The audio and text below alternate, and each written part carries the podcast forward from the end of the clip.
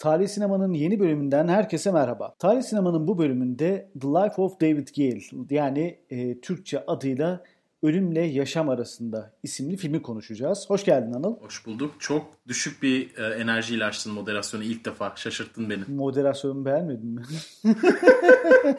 Moderasyonumu nasıl beğendiniz? Kötü vallahi beğenemedim. Daha böyle Mehmet Ali Erbil tarzı bir giriş beklerdim. Bu bir podcast dahadır. Mediapod. İletişim için mediapod.com ya da @mediapod. Neydi filmin adı ya? Ölümle Yaşam Arasında. Evet galiba. David Gale'in yaşamını anlatıyor film. Ve pek çok tartışmanın arasında IMDb puanı olarak yüksek ama Metacritic puanı olarak diplerde bir filmle karşınızdayız. Neden bu filmi seçtik biz Anıl? Evet yine bu soru. Aslında son skalamıza bakarsan azıcık daha popüler filmlerden gidiyoruz. Niye? Çünkü insanlar bizi dinlemiyorlar istediğimiz kadar. Aslında bir ikiyüzlülüğümüz var orada. Onu itiraf etmek lazım. Biraz daha e, işte Colin Firth'lü film, Matrix, işte Kevin Spacey, Kate Winslet'lı film falandan gidiyoruz bir yandan ama yine de onları gerekçelendirebilecek sebeplerimiz var. Bu film içinde sebebimiz esasında IMDb'de bile 102 bin oy almış. Çok yüksek bir oy oranı. 7.6 puan da güzel. Fakat eleştirmenler yerin dibine sokmuş. Bu film Alan Parker'ın yani yönetmenin kariyerini bitirmiş. Bu filmden sonra film çekmeye fon bulamamış adam. Böyle bir tarafı var.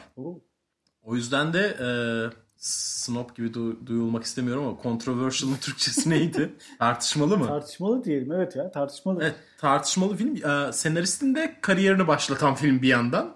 Çok ilginç bu anlamda. Bizim e, programımıza uyduğunu düşünüyorum bu yüzden. Ee, biz bu popüler sinemamızı önümüzdeki hafta Müslüm sonra aileyi konuşarak devam etmeyi planlıyoruz. Onu da belirterek.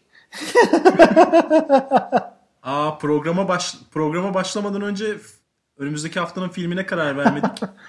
Ee, ama olsun ben sana da sürpriz olsun madem ben seçtim Olsun çünkü. Demokrasi zaten tam olarak bu değil mi ya? Daha önce söylemiştim sana ama şimdi tam olarak beni gömme bu yüzden. Eğer senin aklında bir film varsa o da olur. Fark etmez Fark bakarız. etmez. Yolda karar veririz o zaman diyelim. Tamamdır. Tabii bu filmin kadrosuna bakınca Kevin Spacey, Kate Winslet gibi önemli isimleri de görüyoruz. Yani e, Alan Parker'ın kariyerini bitirmiş ama e, bu oyuncuların yoluna gayet güzel devam ettiği filmlerden birisi. Filmin konusuysa Texas'ta bir akademisyenin intihar, e, intihar dedim, cina, e, cinayet de değil. ben konuşamayacağım galiba bugün moderasyonu ben yapamıyorum. İdam cezasının Evet bugün beğenemedik. ya. Moderasyonunu o nasıl beğenemedik? oldum Bak. Neyse e, aradan lafımızı da çakalım. İdam cezasının aslında bazen haksız insanları da mağdur edebileceğini iddia eden bir akademisyenin bunu kanıtlama çabası, kamuoyuyla mücadelesini biraz anlatıyor film. Ve e, bu öykü sırasında iş rayından çıkarak çok daha sıra dışı bir anlatıma gidiyor. Filmin özeti olarak herhalde bunu söyleyebiliriz değil mi? Yani evet. Ve bu yolculuk sırasında yani filmin pek çok uğradığı durak var. Yani nasıl anlatmalı? Öykü anlatım bakımından standart Hollywood mantığında değil, klasik o sürpriz sonlu e, farklı Kevin Spacey tarzı film mi desek acaba? Her filmde böyle bir sürpriz sona başvuruyor ya. Belki de senaryoya bakarken bunun sürpriz sonu var. Öyle seçin falan mı diyor bilmiyorum ama Ee, filmin incelemelerinden bir tanesinde şey diyordu. Film liberallerin Kaiser Sözesi'ni oynuyor bu filmde falan diye bir yorum vardı. Hakikaten de doğru twistiyle şeye benziyordu. Usual Suspects'e benziyordu. evet evet yani bu zaten final konularında Seven de sürpriz finalli filmlerinden birisi Kevin Spacey'nin. Orada Kevin Spacey'nin kendisi sürpriz. Yani şeyde de mesela House of Cards'ın da son sezonda yok yani bildiğin sürpriz başlangıçta varken. Son, son sezonu sen izleyebildin mi? Yok ben izlemedim ya. Bir böyle çok Ben olumsuz eleştiriler geldi. Ben ilk bölümünü izledim dayanamadım. Gerçekten hiç akmıyordu. Kevin Spacey'siz gidecek bir film değildi. Keşke yapmasalardı son sezonu. Yediler adamı harcadılar ya. Oraya hiç girmeyelim. o riske girmeyelim. Siyasete hiç girmiyor. Ayrıca Kevin Spacey'nin hayatıyla e, taşıdığı paralelliklerle de çok şey değil mi? E, göz alıcı diyeyim. Evet biten bir kariyer sonra aklanma ama tek farkı Kevin Spacey'nin. Yine bir tecavüz meselesi üzerine. Evet evet evet. Ee, farklı dinamikleri var aslında filmin. Hem tecavüz konusu var hem bir cinayet üzerinden götürüyor idam cezasını. Ee, nasıl sence öykünün anlatım dinamikleri? Neler tespit ettin? Ya şöyle başlayalım. Ee, filmin çok kısa kendi kronolojisini takip eden bir özeti. Ee, bir tane idam mahkumu var. Dört gün içerisinde idam edilecek. Bir gazeteci talep ediyor. Üç gün boyunca röportaj verecek ona. Seçtikleri gazeteci de daha önce bir pedof, e, pedofil pornolar yayınlayan bir kadın. Daha doğrusu çok yanlış bir cümle kurdum. Pedofil porno yayınlayan bir adamla röportaj yapmış. Ve kaynağını korumak için hapis yatmış bir kadın. Yani gazetecilik ilkelerine sıkı sıkıya bağlı bir kadın. Ee, bu kadını istiyor röportajcı olarak. Çünkü gazetecilik ilkelerine sadık kalacağını biliyor. Sonra ona hikayesini anlatmaya başlıyor. Hikayesinde şunu görüyoruz. Bir öğrencisine e, bir öğrencisine yüksek not vermiyor. Öğrencisi buna tuzak kuruyor. Onlar sevişiyorlar bir gece ve öğrencisi bunu bir tecavüz olarak e, işte şeylere polise bildiriyor. Bu adam bundan yargılanıyor. Aklansa dahi kariyeri bitiyor. Çünkü tecavüzden yargılanmış oluyor bir kere. Ee, evet. Aynı zamanda... Şimdi buraya kadar ben bir e, bir şey soracağım. Ondan sonra devam edelim. Bir parantez açarak. Bu Berlin karakterinin öyküdeki yeriyle ilgili birkaç konuda senin görüşünü merak ediyorum. Film Berlin karakteri çıkıp bu mesleki kariyeri bitene kadar Kevin Spacey'nin çok değişik bir tempoda, değişik bir anlatım tarzında giderken ondan sonra yönünü değiştiriyor gibi geliyor bana. Nasıl? Mesela bu Berlin karakterin biz kim olduğunu tam net olarak anlamıyoruz. Önemli bir ailenin parçası gibi bir arkadaşı mı, bir şey mi, büyük bir partinin içinde mesela. Öyküsü bir tam tamamlanmadan boşluklarla gidiyor sanki. Ya Berlin karakteri çünkü birazcık şey gibi böyle kaybolan bir aracı gibi. Sadece e, biz Kevin Spacey'nin üzerine bir suç atılsın ve o suçun suçta Kevin Spacey atılı suçta Kevin Spacey'nin masum olduğunu görelim diye verilmiş. Hani Kevin Spacey'nin background'unu güzel oluşturmak için yaratılan bir karakter. Karakterin kendi bir derinliği yok. Orası iki boyutlu bir karakter hakikaten. Evet yani beni bir o kısmı rahatsız etti öykü anlatımında. Buyur sen devam et. Bana rahatsız edici gelmedi. Dediğim gibi o sadece e, e, esas karakterimizin background'unu güzel oluşturmak için vardı. Neyse daha sonradan e, aynı zamanda Kevin Spacey Death Watch diye bir e, STK'da görev yapıyor. Bu STK Texas gibi e, zorlu bir eyalette diyelim. En çok idam cezasının verildiği ikinci eyalet olan Texas'ta e, idam cezasına karşı bir şey yürüten, e, çalışma yürüten bir STK'nın başında bir akademisyen arkadaşıyla beraber. Hikayenin ilerleyen dönemlerinde hı hı. o arkadaşının da kanser olduğunu öğreniyoruz ve Kevin Spacey sosyal olarak ölü çünkü hiçbir yerde iş bulamıyor bu tecavüz suçlamasından dolayı. Akademisyen arkadaşı da e, Constance Hathaway, Constance'la beraber e, işte Ken, Kevin Spacey sosyal anlamda ölü. Constance da gerçekten ölmek üzere kanser olduğu için. Ve bunlar e,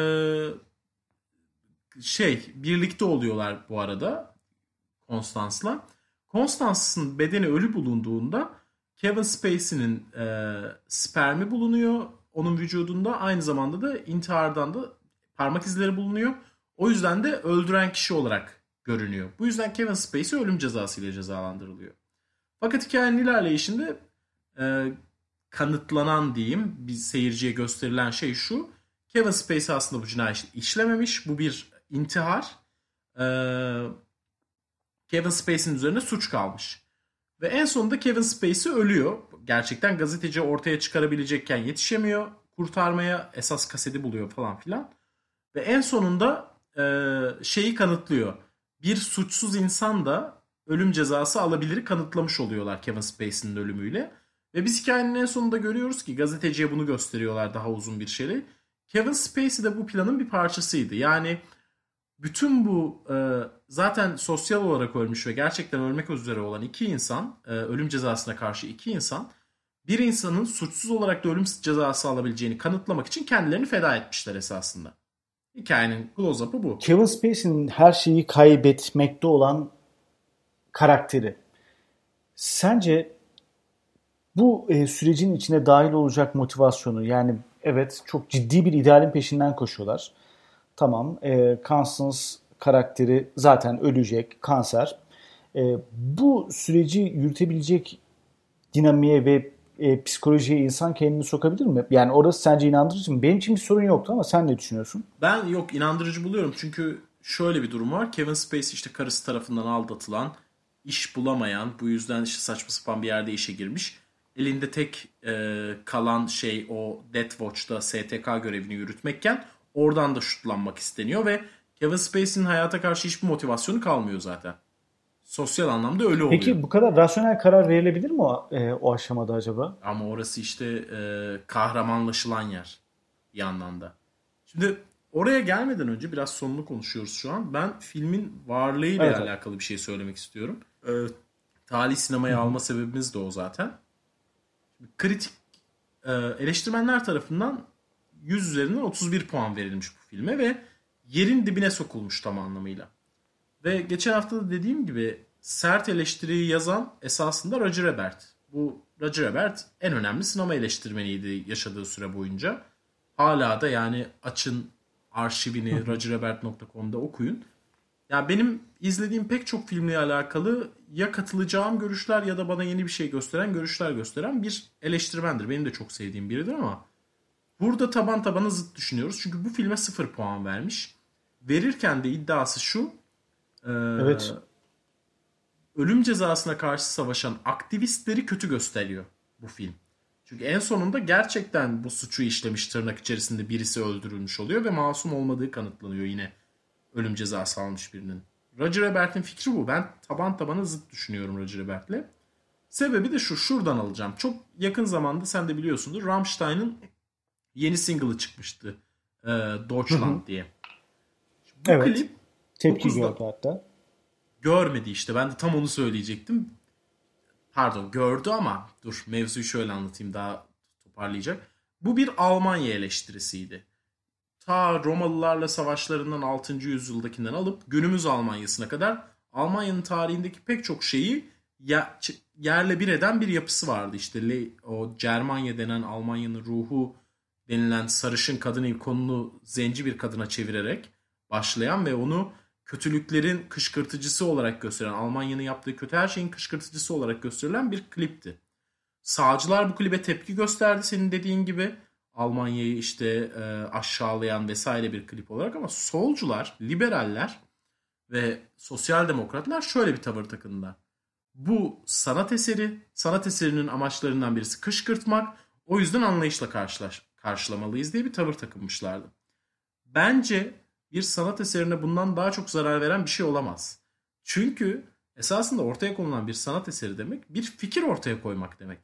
Ve sağcılar ortaya konulan fikri ciddiye alırken solcular ortaya konulan fikri bu şekilde itibarsızlaştırıyorlar bence. Çünkü sadece polemik yaratan bir fikir bu diyerek. Esasında fikri hiçleştirip bunun bir sanat eseri olmaklığını vurguluyor. Sağcılar ise gerçekten fikri ciddiye aldıkları için sanat eserine daha çok önem vermiş oluyorlar esasında.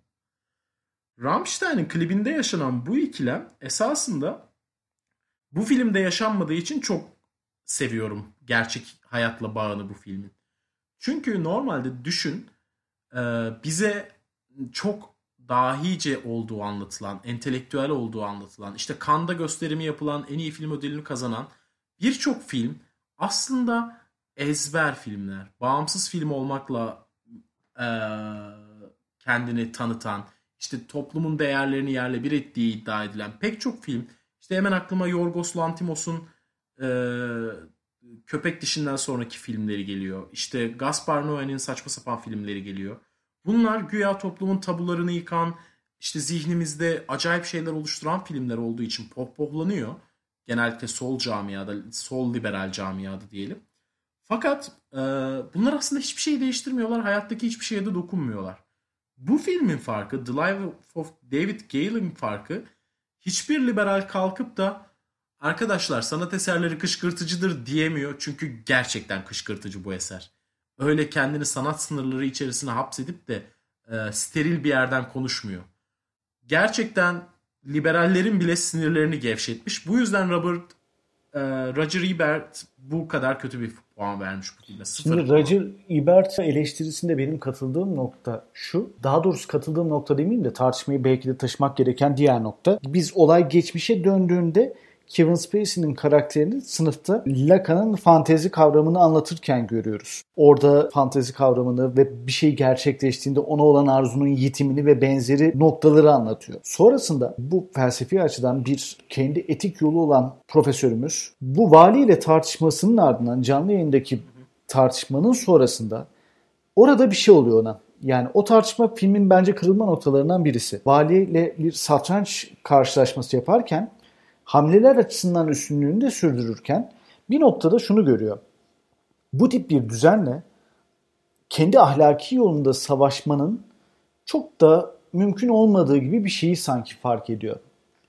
Zaten filmin gidişatının da tamamen değişmeye başladığı yer orası. Daha o canlı yayından çıkıp onun kritiğini yapmadan tecavüz suçlamasıyla tutuklanıyor Kevin Spacey. Yani gözaltına alınıyor sonra kefaletle çıkıyor ardından cinayet mevzuları giriyor işin içine. Ama Aklanıyor bu arada o suçta. Evet evet aklanıyor tabii tabii tabii. Aklamasına ama işe yaramıyor tabii.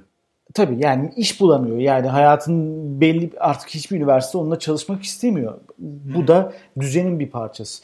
İşte o valiyle olayının ardından galiba o Machiavelli'nin e, Prens'teki gibi e, zafere giden yolda her şey mubahtır anlayışını bu idam cezası ile ilgili hatta orada diyor ya bir tane masum olmasına rağmen valinin söylediği cümle bana idam edilmiş bir isim verin sadece diyor.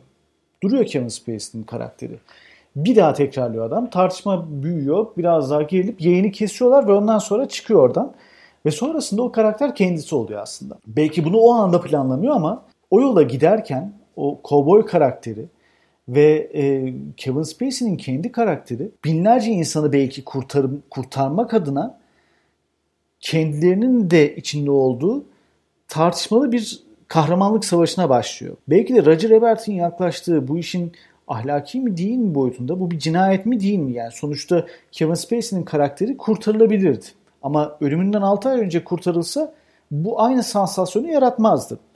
Ama karakter bir gazeteciyi seçerek kendi kamuoyu önünde bir mağduriyet öyküsü yaratıp ve bu insan öldürülüyor öyküsünü, hikayesini yazdırıp ama bir tarafta da gerçekten masum ve masumiyetini kanıtlayacak son adımları idamına birkaç dakika kala e, hayata geçecek şekilde kuruyor. Sanırım bu nokta biraz e, Roger Ebert'in belki de eleştirdiği yönlerden birisi söylediğine bakılırsa. Çünkü şu anda metnin de önünde. Bir yandan ben de göz gezdiriyorum buna. Kesinlikle orası. Yani bunun başka bir yolu var mıydı acaba? Kesinlikle eleştirdiği Hı. nokta orası. Benim de savunduğum nokta orası. Öncelikle şunu söyleyeyim. Emre Saklıca sen harika bir detaysın. Çünkü konuyu ben de Machiavel'e getirecektim. Bu Machiavel'ci bir film abi. Ve Hı. ben Machiavel'den çok etkilenen biriyimdir. Yani çok severim Machiavel'i. Kesinlikle katıldığım görüşleri vardır ve bu film Machiavel'ci bir film ve bunu hiç de steril bir ortamda yapmıyor. Gerçekliğe saldırarak yapıyor ve gerçekten de pek çok insanı huzursuz etmiş Machiavelli kadar. O yüzden ben bu filmi çok seviyorum. ee, nasıl ifade etsem? Gerçekten işte Kevin Spacey kendini feda ediyor dediğin gibi. Pek çok insanı kurtarmak için. Fakat bunu ahlaki bir yoldan yapılamayacağını fark ediyor ve bunun esasında çok tartışmalı bir şey söyleyeceğimi farkındayım ama o riski alıyorum. Madem Alan Parker kendi kariyerini bitirme riskini almış bu filmle. Bu kadarını söylemek de bizim boyumuzun borcu. Ee, günümüzde pek çok aktivistin STK'nın çalışma biçiminde maalesef ahlaki üstünlük e, kaygısı rol oynuyor. Yani günümüzdeki güncel tartışmaları da düşünebilirsin.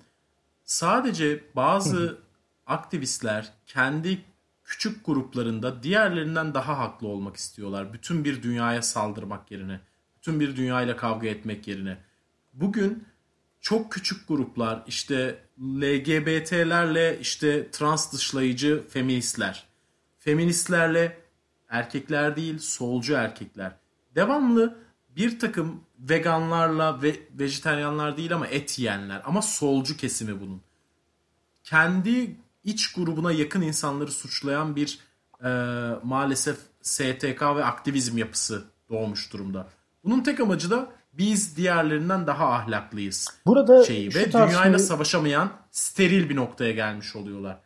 Ee, peki, pardon peki. böldüm ama bu tamam E, bu filmin yaptığı şey gerçekten dünyayla savaşmak, dünyaya savaş açmak. Eğer politikanın kanunları buysa biz de onu e, onun hileleriyle oynamaya okeyiz diyen iki tane aktivistin gözünden izliyoruz ve bu mükemmel bir an film açısından. Mükemmel bir şey. Peki Buyur. Greta e, Thunberg'i bilirsin. İsveçli genç aktivist Greta Thunberg. Kim? E, bu iklim aktivisti. Ha, Çocukların evet, evet. hatta derse girmediği ve böyle bir boykotla Hı. iklim değişikliğini protesto e, eden bir grup. Bunun dünyanın farklı yerlerinde akımları da hatta ilerledi.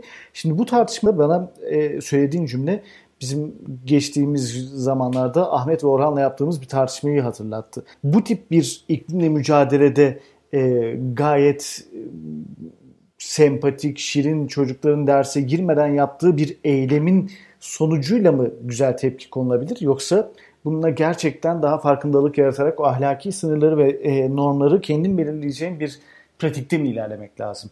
Gibi bir tartışmayı getirdi aklıma. Hemen bir katman daha koyayım bunun üzerine. Hı hı hı. Ee, bizim iklimle mücadele şeklimiz şu anda özellikle Avrupa ve e, Batı dünyası temelli nasıl ilerliyor esasında baktığın zaman e, işte plastik ve kağıt çöplerimizi ayrıştırma ya da işte cam çöplerimizi ayrıştırma vesaire üzerinden ilerliyor. Hı hı. Şu anda dünyanın gündeminde, çevrecilerin gündeminde olmayan, çevrecilerin sitesinde bile az rastlanan, çevreci olarak tanıdığım yakınlarımın az bildiği örnek esasında Ruanda örneği. Ruanda'da plastik tamamıyla yasak. Neredeyse tamamıyla diyeyim. Şimdi plastik endüstrisinde mesela çevrecilikte %60'ı paketlemede kullanılıyor. Ve Ruanda paketli ürünlerde plastik kullanılmasını tamamen yasaklamış bir ülke. Ve Ruanda'nın adını, Ruanda'nın yaptıklarını benim tanıdığım pek çok çevreci bile bilmiyor. Şimdi benim bildiğim en etkin eylem, en etkin çevreci eylem Ruanda hükümeti tarafından yapılmış durumda dünyada şu anda. Fakat esamesi okunmuyor. Dediğim gibi çok daha ahlaki görülen, çok bir işte çocuğun önderlik ettiği, e, çöplerimizi ayrıştırmaya dayanan, işte ya şöyle örnekler var. Biz mesela bugün elektronik atıklarımızı, pillerimizi çöpe atmamalıyız. Onu ayrı yerlerde toplamalıyız. İşte atıyorum bugün batılı bir ülkede MediaMarkt gibi büyük kuruluşlara götürdüğün zaman onlar senin teknolojik atıklarını satın alıyorlar. Peki ne oluyor bu teknolojik atıklara? Bilen var mı? Yok. Bunların hepsi Afrika'ya gönderiliyor. Birleşmiş Milletler yasaklamasına rağmen ikinci el bilgisayar satıyoruz adı altında çalışmayan bilgisayarları Afrika'ya götürüyorlar. Kongo özellikle. Götürüp oraya atıyorlar ve dünyanın çöpü Avrupa yerine Afrika'da saklanmış oluyor. Esasında bu çöpler hiçbir yere gitmiyor. Ama burada tartışmaları şu var. Senin vicdanın rahatladı bak. Sen verdin, geri dönüşme kattın. Sattın hatta. Aynen öyle. Aynen Çözüldü öyle. Mojave çölü e, bitmiş şeylerle dolu. E, uçaklarla dolu. Ya da işte bu e, Türkçesini hatırlamakta zorluk çekeceğim ama plant obsolescence denen tasarlanmış e, eskime mi denir? Tasarlanmış olarak ürünlerin eskimesi diye bir şey var. Atıyorum işte bir iPhone'u 5 yıldan ya da en fazla 10 yıldan fazla kullanamaman. Güncelleme almaması. İşte geçenlerde geçen yıllarda Tim Cook'un da kabul ettiği gerçekten yavaşlatma olayının olması. Çünkü sana yeni telefon satmak zorundalar. Bu yüzden sana tattıkları telefonun ne zaman eskiyeceğini planlıyorlar. Plan obsolescence deniyor buna. Şimdi böyle bir dünyada yaşıyoruz ve bunlara karşı mücadele etmek yerine biz çöplerimizi ayrıştıralım. Yok işte e, telefonumuzu bir yıl daha kullanalım. Bunlar önemli şeyler. Kesinlikle reddetmiyorum. Fakat bunlar yeterli değil. Ve bunun en büyük önlemini almış Ruanda bile yeterince bunun için övülmüyor. Çevrecilerin bile haberi yok Ruanda'da neler olduğundan. Ruanda zannediyorum son 10 yıldır inanılmaz bir çevreci atak yapmış durumda. Yeterince övülmüyor bile. Çünkü önemli olan ahlaklı olmak. Evet. Ve konumuza dönersek tuhaf gelecek ve shortcast karışımı bir e, tuhaf gelecek ve shortcast karışımı bir periyot açtık buraya. Ahmet Sabancı ve selam, selam çaktılar. Aynen Ahmet Ahmet'e ve İlkan'a selam durarak. Ee, bu film tam da bunu yapmıyor. Ahlak ve Roger Ebert tam da bunun için eleştiriyor. Siz diyor e, idam cezasına karşı savaşan aktivistleri kötü gösteriyorsunuz. Çünkü onları yeterince ahlaklı göstermiyorsunuz. Fakat bu filmle Alan Parker hem de e, senarist Charles Randolph esasında bir mücadelenin, politik alandaki bir mücadelenin nasıl verilebileceğini gösteriyor. Geçen haftaki Another Country'yi de hatırla. Yani eşcinsel olmakta hiçbir problem yok. Politik oyunu doğru oynayıp oynamadığın önemli. Makyavelci olan tarafı da bu filmin. Politik oyunu doğru oynadığın sürece geri kalan hiçbir şeyin önemi yok. Ve politik oyunu doğru oynamak zorundasın çünkü dünyanın gerçeği bu. Ve bu film politik oyunun nasıl oynan doğru oynanacağına dair mükemmel bir anlatım bence. O yüzden bu filmi ben çok seviyorum. Peki şimdi Roger Ebert bu açıdan eleştiri olabilir ama diğer mainstream eleştiri yapanların direkt bu argümana sarılıyor olması da e, yine geçen hafta konuştuğumuz bir hipokrasi krizi gibi iki yüzlülüğün sergilenmesi. Yani neyi beğeniyorsunuz ki siz Met Metacritic'te Hem... yüksek puan verdiğiniz filmler sonuçta bu film tamam Roger Ebert'in dediğimiz gibi kendi argümanları var ama buradan yola çıkarak o zaman bütün Hollywood'u gömmesi lazım diğer mainstream eleştirmenlerin ama ona sığınıp oradan da e, düşene düşene demeyelim de eleştirene bir de biz vuralım gibi bir şey var sanırım. Kesinlikle. Yani ben birazcık retrospektif bir yorum olduğu için kesinliğini şey yapamıyorum ama düşük puanlı yorumların internette ulaşabileceklerimin hepsini okudum. Hiçbiri ortaya doğru düzgün bir şey koymuyor anladığım kadarıyla hepsi Roger Ebert'in izinden gitmiş. Yani muhtemelen o dönem medyada da yer bulmuştur, birazcık eleştirilmiştir. Özellikle sinema camiasında kötü tepkiler almıştır. Ama Roger Ebert'in Roger Ebert'in gerçekten bir argümantasyonu var katılmasam da. Diğerlerinin hiç yok ve artık boş boş eleştirilere dönüşmüş. Bakıyorum bunda. bak Chicago Reader önümde 10 puan vermiş. Verdiği argüman yine e, liberal bir e, eleştiri yönü. Film Thread 20, Boston Globe 25, Film Thread başka bir Rick e, Kizonak 40 vermiş. E, Variety 50 vermiş. USA Today 50 vermiş. Bu kadar kötü bir film değil bu yani. Şimdi yapmayın. Rolling Stone 50 Bence vermiş mesela. Ve e, şeylerine baktığın zaman, açıklamalarına baktığın zaman yok Kate Winslet Amerikalı gazeteci iyi oynamamış falan. Ya bırakın şimdi bunları. Bunlar değil mesele belli ki. Bunlar birazcık işi... Ben de mesela şeye katılıyorum özellikle. Kevin Spacey'nin işte sarhoş oynadığı sahnelerde kötü performans gösterdiğini ya da iyi performans göstermediğini düşünüyorum. Ama geri kalan bölümlerde çok iyi performans veriyor. Kate Winslet çok iyi performans veriyor. Yan roller. Ya buralardan eleştirilecek bir film değil ama buralara sıkıştırmışlar eleştirilerini. Çünkü evet. Roger Ebert kadar güçlü bir argümanları da yok. Oradan da kovalayamıyorlar. Onun kadar yani Roger Ebert başlı başına bir otorite çünkü. Diğerleri biraz onun gölgesinde, onun şemsiyesi altında ilerlemişler anladığım kadarıyla. Fakat diğerlerinin çoğu boş yorumlar. Esas ciddiye alınması gereken Roger Ebert. Türkiye'de de vardı bir karakter birisine vurmaya başladığında Twitter kültürümüzde hakim olan linç kültürü. Madem Roger Ebert burada altına biz de e, girelim bu topun anlayışı. Orada da demek ki karşımıza çıkmış. Benim filmle ilgili e, olumsuz olarak gördüğüm şey dediğim gibi onu da biraz konuştuk. Berlin karakterinin e, filme giriş çıkış süreci e, biraz daha muğlak kalmış. Yani filmin ikinci bölümü daha keskin hatlarla giden, daha sert giden bir film. Ve o gerilim unsurunu bilmiyorum belki e, çok film izlemekten, belki sen de fark etmişsindir. Ben mesela ilk e, filmle ilgili ilk tahminim sonunda doğru çıktı. Yani söylediğim şey şuydu. Hmm. E, bu idam cezasında bir masumun idam edildiğini kanıtlamak için kendini mi yakıyor bu adam dedim mesela. Bana bunu hissettirdi film. Ama e, bu filmi izleme deneyimimde veya o yaşadığım gerilimde hiçbir şey yaratmadı, eksi yaratmadı. Aksine çok ciddi bir gerilimle izledim. Hep ne olacak acaba? Biraz sonra ne olacak şeyini çok iyi yansıtıyor film. Bu da bence filmin e, en önemli unsurlarından birisi. Yani bir sürpriz unsuru var ama film tek seferde de yapmıyor vuruşu. Önce karakterin... Yani bence özellikle son sonundaki twist falan da gayet iyi işliyor. Evet evet. Özellikle kovboy şapkalı adam karakteri biraz klişe. İşte başta e, tehlikeli bir karakter gibi gözüküp sonra içimizin eridiği çok tatlı bir adama dönüşmesi falan filan. Ama yine de bence çok iyi kotarmış. Bir de filmin yaratıcı kullandığı yerlerden birisi esasında müzikleri. Müzikler evet ya. Ee, şey şeye hiç kaç yani çok nadiren klasik müzikle böyle çok klasik duygusal sahne doldurma var. Çok nadir. Ama genel olarak kullandığı müzikler çok yaratıcı ve çok e, cesur seçimler. Ve Alan Parker'ın iki oğlu bestelemiş bu şarkıları bu arada. Özellikle onlarla çalışmış. Kendini anlayabilecek, en anlayabilecek insanları kendi oğulları olarak görmüş. Ve böyle bir müzik yaratmışlar. İşte geçişlerde kullandıkları hatırlarsın işte bazı kelimeler yansıyor ve o sırada enteresan bir müzikle karşılaşıyoruz ve öyle flashback yapıyoruz falan. Oralar bence çok güzel kurtarılmış. Çok iyi işliyor bence filmde. Evet evet onlarda katılıyorum sana kesinlikle. Özür dilerim. Evet.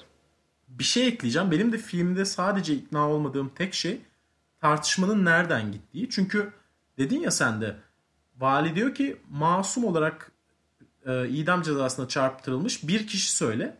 Ben de bu konuda önlem alayım. idam cezasını kaldıralım falan filan diye bir yere geliyor. Tartışmanın burasında bence yeterince zeki değil. Filmin evreninde okey. Gerçekliğini bilmiyorum Amerika'da, Texas'ta özellikle bu tartışmaların nasıl işlediğini ama şöyle bir durum var. E şimdi 30 yıl mesela cinayetten hapis cezası almış ama sonra masum olduğu kanıtlanmış bir insanı göstersen bir daha hapis cezası denilen şeyi kaldıracak mı vali sence? Yok. Bu tartışma boş bir tartışma. Masum birini göstermek göstermemenin bir önemi yok. Ceza kültürünün kendisi ölüm cezası denilen... Zaten o sonucu vali açısından belli Tabii, bir tartışma. ölüm cezası denilen şeyin ilkesel olarak reddi esasında oradaki mesele. O yüzden birini gerçekten masum olarak idam ettiyseniz ancak ölüm cezası kaldırılmalıdır diye bir yere sıkışmaması gerekiyordu o tartışmanın. Bence orası birazcık zayıf ama yine de tolere edilebilir bence filmin evreninde. Texas zaten bu tip tartışmaların yoğun yaşandığı bir bölge. Hatta IMDb'de trivia notlardan birisinde okumuştum. Bu eylem için toplanan grup, filmin çekimi için toplanan grubu gerçekten e, eylem yapıyor diye e, bir grup saldırmaya kalkmış falan. Yani Tam bir Türkiye vakası evet değil mi? ya. Tam bizde olacak. Ya Adana'da da yaşanmış olabilirdi. Adana'da zaten bir haber okudum. E, daha bugünün haberi de çok komik bir haber. Görmüşsünüz belki bunu. Lütfen parantez açıp anlatacağım. Öyle devam edeceğiz. İki karakter e, alacak verecek yüzünden tartışıyor. Uzaktan biri de bunları tartışırken görüyor.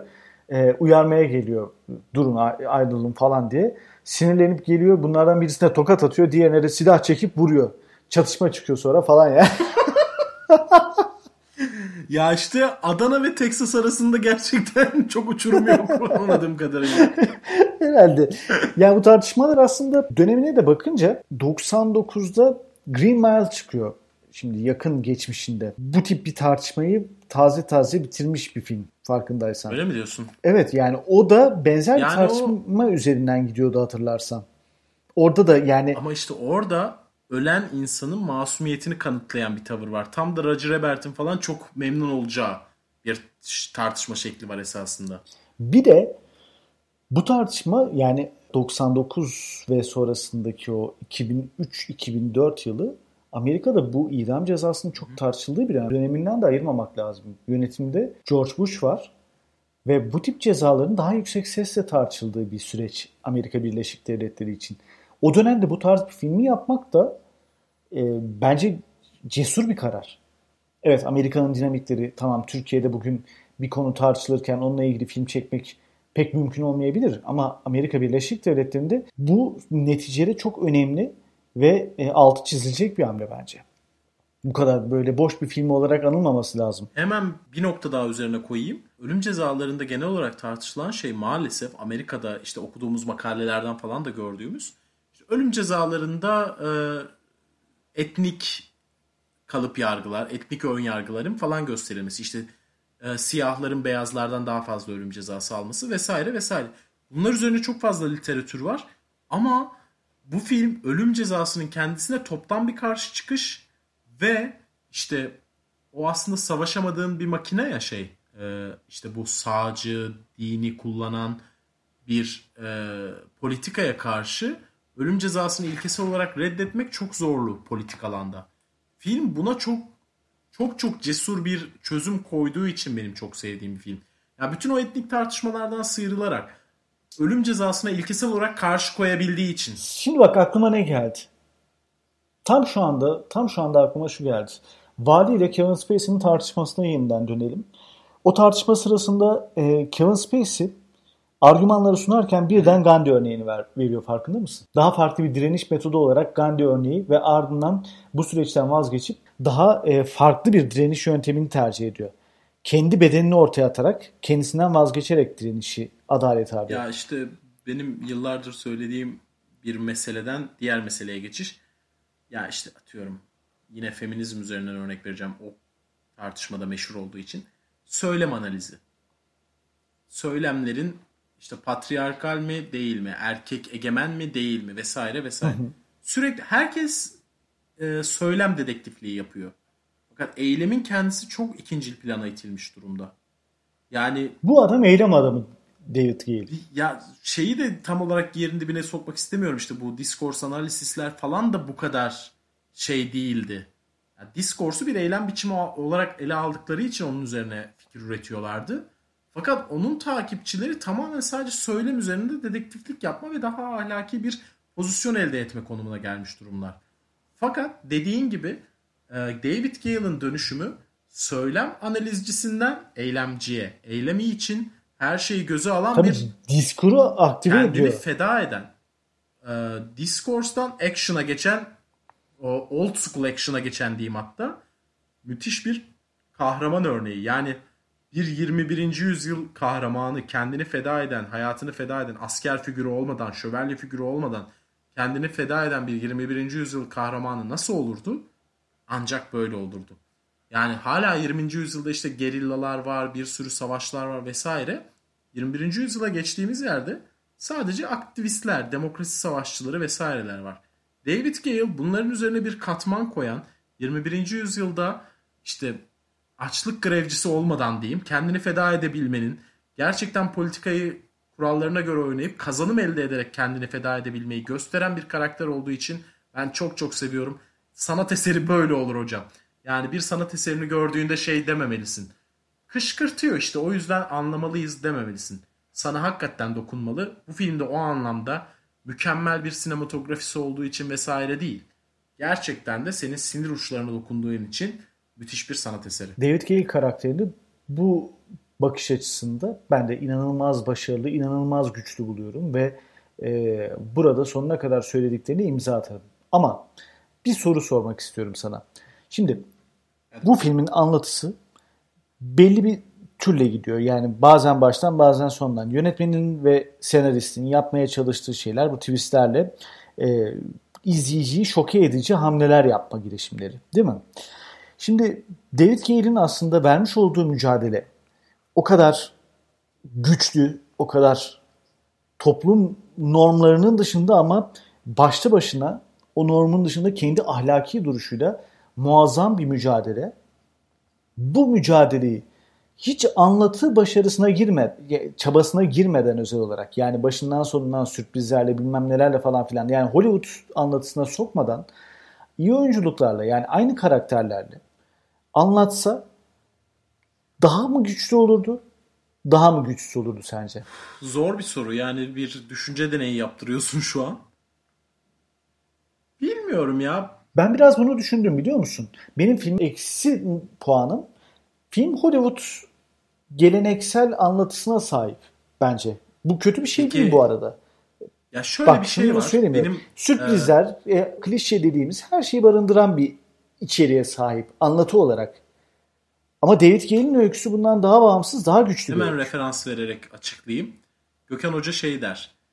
E, iyi bir öykün olduğu zaman elinde çok iyi böyle öykünün kendisi zaten şoke edici ya da işte çok göz alıcı olduğu zaman yazar bir adım geri çekilebilir der. Ona da örnek olarak Irving Yalom'u verir verir mesela. Irving Yalom'un öykü Irving Yalom çok iyi bir öykücü değildir ama çok ilgi çekici öyküler bulur. O yüzden çok fazla yazarlık becerisi sergilemesine gerek kalmaz der. Şimdi mesela bunu şeyle düşün. e, dünyalıyla düşün. The Man From Earth. Mesela mükemmel bir senaryo var ortada. Yönetmen eğer bazı yönetmenlik e, egosu yolun içine girseydi filmi daha kötü hale getirebilirdi. O tarz filmlerde çok sade bir yönetmenlik anlatımına ihtiyaç duyabiliyor. Benim en sevdiğim yönetmenlerden birisi mesela Sidney Lumet'dir. Çünkü mesela ben Tarantino'nun kaç tane filmini izleyebilirsin? Bir yerden sonra her seferinde öyküyü hiç fark etmeksizin Tarantino izliyorsun. Çünkü Tarantino kendi tarzını her öykünün içerisinde yani Tarantino tarzı özne oluyor her filmde. Fakat Sidney Lumet izlediğin zaman her hikayeye uygun bir sinematografi geliştirdiğini görürsün. Her seferinde tarzını değiştirir, her seferinde yeni hikaye adapte olur yönetmen olarak. Bence iyi yönetmenlik budur. Burada da bu hikaye yeterince ilgi çekici olduğu için yönetmenin bir adım geriye çekildiğini ve çok böyle ekstra şeyler denemediğini düşünüyorum ve belki de doğru olan budur filmi daha iyi yapmak için. Bu filmin atıyorum senaryosunu Tarantino'ya verseydin işte kan gövdeyi götürmeler böyle e, B-movie estetikleri vesaireler görebilir Mutlaka. ve filmin öyküsünden kaybedebilirdin. İyi yönetmen filmin öyküsüne kendini veren ve filmin anlattığı şeyi öne çıkarmaya çalışan yönetmendir benim görüşüme göre. O yüzden de ben Alan Parker'ın yolunu tercih ediyorum. Ben de e, bunun daha daha da sade diyorsun. Ben de bunun daha sade anlatılabileceğini düşünüyorum. Yani yine e, yine mainstream'e hitap edebilecek bir e, anlatıyla ama bu twistlere falan çok başvurmadan e, sürprizleri yani genel izleyiciyi böyle e, gişeye çekecek, oynayacak tarzda değil de zaten de, ben şunu diyorum David Gale'in kendi öyküsü zaten mükemmel bir öykü. Yani bırak olduğu gibi anlat. Hı hı. Oraya git onu yap tarz stil bilmem ne birkaç şey yapıyor yine. Ha, bu, bu rahatsız edici değil bu arada. Böyle olsa daha mı iyi olur diye yani düşünüyorum. Yani olabilir tabii ki de bu bir düşünce deneyi ama ben beni rahatsız etmediğini söyleyebilirim. Ben bu filmi artık defalarca kez izledim yani. Çok sevdiğim bir film. Hmm, hiçbir seferinde de gözüme ekstradan çarpan bir kötü, kötülük gelmedi. Bence yeterince sade anlatıyor. Ekstradan koyduğu şeyler de birazcık flashbacklerle günümüzü ayırmak üzerine bazı hamleleri olduğunu düşünüyorum. Fakat yönetmenin hikayeye çok e, sadık kaldığını, hikayeyi en iyi şekilde anlatmak için elinden geleni yaptığını düşünüyorum gerçekten. O yüzden benim takdirimi kazanıyor. Peki. E, ama Kate Winslet bayağı koşuyor filmde ya. Ona dikkat ettin mi? Şimdi birden o geldi aklıma. Bayağı koşuyor ya. Sürekli koşturuyorlar kadını. Filmi onun koşmasıyla başlıyor zaten. Kötü bir açılış evet. sahnesi esasında. Bence o niye, iyi bir açılış niye? değil. Ben onu not aldım. Neden sence öyle açmış? Yani filmin sonundan bir sahne zaten hissediyorsun. En sonunda araba bozulacak ve koşacak. Bence kötü bir Biliyorsun. teknik. Ben yani bir filmin açılışında filmle ilgili ipuçları veren sahneleri daha çok seviyorum. Ama tabii ki de yani çok da filmden çok götüren bir şey değil onu söyleyeyim yani. Peki stajyer sence ne iş yaptı orada? Ee, şey rolü değişiyorlardı. Stajyer başta e, masumiyet karinesini bu adama veren kişiyken Kate Winslet tam tersinde duruyordu. Sonra Kate Winslet dönüştükçe stajyerin bile diğer tarafına Kate Winslet çünkü duygusal bir dönüş aldı. O yaşadığı deneyimden dolayı. Stajyerden bile daha çok bağlandı David Gale karakterine. Bence stajyer o e, nirengin yani sıfır noktasıydı ve bize Kate Winslet'ın dönüşümünü gösteren bir aracıydı. Yani Berlin ve e, stajyer karakteri bu yüzden fazla iki boyutlu kalmış gibi geldi bana. Ama e, seni rahatsız etmediyse işte sıkıntı yok. Ben bunu kalmaları iyi hale geliyor. Ben bunu çok e, iddia ederek söylemiyorum bu arada. Bence öyle işte geldi. Olabilir. Daha da derinlikli de olabilirler. Çünkü daha fikrim, daha kar- işte hikayeye kay- katkı sağlayabilirler. Kaybolan aracı. Ben de tam hikayede iki boyutlu kaldıkları için hikayeye daha büyük katkı sağladıklarını düşünüyorum ama bunu, bunlar öznel yorumları artık. Mutlaka. Ee, bu filmin açılış sahnesinde e, Kevin Spacey'nin ders anlattığı sahnelerde sürekli Lacan'a atıfta bulunması, hı hı. E, zaman zaman mesela sokakta o işsiz kaldığı dönem Sokrat'a, e, Platon'a birçok isme atıfta bulunması. Bunları filme iyi yedirmiş mi sence senaryo yönetmen? Giriş sahnesi çok iyi Lacan'la ilgili olan sahne ama Sokrates'le ilgili olan sahnede ben Kevin Spacey'nin oyunculuğunun yalpaladığını düşünüyorum biraz. O yüzden sevmedim. Bu arada tabii şey senaristimiz bir eski e, felsefe profesörüymüş. E, o yüzden birazcık bunları hikayeye sokuşturduğunu söyleyebiliriz. Fakat daha sonra benim ikisini de çok sevdiğim biri Love and Other Drugs, diğeri de Big Short'un yazarı olmuş.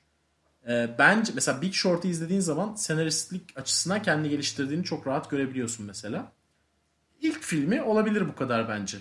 Bu kadar olur. Bence birazcık Lacan sahnesi gayet iyi ama şey biraz aksıyor bence. Ee, Sokrates'le ilgili o sarhoş sahne biraz aksıyor. Oyunculuktan kaynaklı da aksıyor. Kevin Spacey sanki ekstra bir şey koymamış oyunculuğuna ya da yapamamış mı bilmiyorum. Ama Kevin Spacey şeyi çok güzel veriyor sonuna kadar. İşte bu e, ne olduğunu anlayıp gizemi çok güzel koruyor bence. Ama Kevin Spacey'nin tüm e, filmlerinde bu tarz bir karakteri sergilediğinden bahsedebiliriz. Yani Hep Kevin böyle Spacey'nin... sürprizler barındıran karakter rollerini seviyor galiba. Kevin Spacey'nin bütün filmlerini izlemedim ama bazı oyuncular işte... Ya bütün değil tabii 4-5 filmde. Bazı oyuncular bazı rollerde e, çok daha başarılı oldukları için sürekli o rollere çağrılıyorlar. E, benim en sevdiğim şey mesela Henry Ford hayatı boyunca işte tatlı adamı oynuyor, oynuyor, oynuyor. Hep seyircinin sonunda sevdiği karakterleri oynuyor. En son Once Upon a Time in West'te kötü karakteri oynadığında seyirciden inanılmaz tepkiler almış. Yani seyirci çıldırmış nasıl Henry Ford kötü karakteri oynar diye. E, seyirci hala birazcık orada ya. Yani bir kötü karakter bir iyi karakter oynayan Jack Nicholson da hala oynuyor. Sürekli işte ya deli ya çok işte, uç karakterler evet işte hafif böyle uçuk falan karakterler oynuyor. Bunlar sinemada normal şey. Mesela bunun tam tersini yapan aktörlerden birisi Gerard Butler. Kimse sevmiyor. Gerard Butler her filminde başka karakter oynuyor. Her filminde başka türde filmlerde film yapıyor. E, eleştirmenler nefret ediyor heriften. Yani ben, Ben de sevmiyorum. Sevimsiz. severim onu. Hadi bakalım bak tarihi sinemaya ekmek çıktı. Sevmediğin bir film. Evet. Yok canım sen karar ver, karar verilmiş, kalem kırılmış bize. yani ben onun ne ya bir tane e, şeyi var. Romantik komedi filmi var. E, Aman hayaletler falan geliyor böyle. Yok, yok, Eski da- sevgilileri ölmüş hayır hayır o değil. O P.S. I Love You. Benim dediğim Ugly Truth. Ben Ugly Truth'u çok severim mesela. The Ugly Truth'u. Çok tatlı bir İzledim, romantik komedidir. Ben romantik komedi çok seviyorum o yüzden. Belki senin ilgini çekmemiştir. Ben de severim de.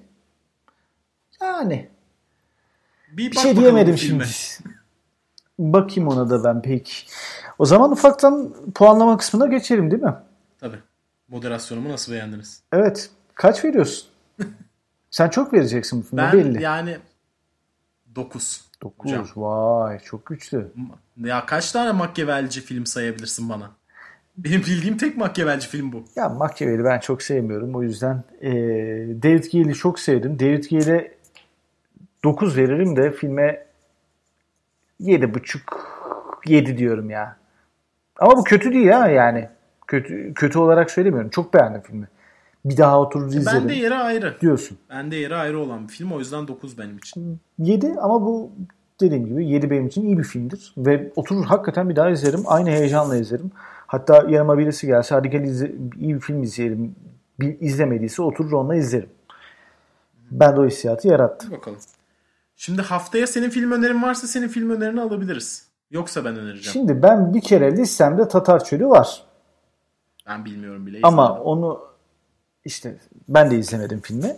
Ee, İkimiz de izlemeden o gelişmece. filmi ama ben mesela romanını okudum. O Hmm. yüzden çok merak ettiğim bir film. Film bizim kriterlerimize nereden giriyor? Puanı yüksek ama hiç bilinmeyen bir film. Yani çok az kişiden almış puan.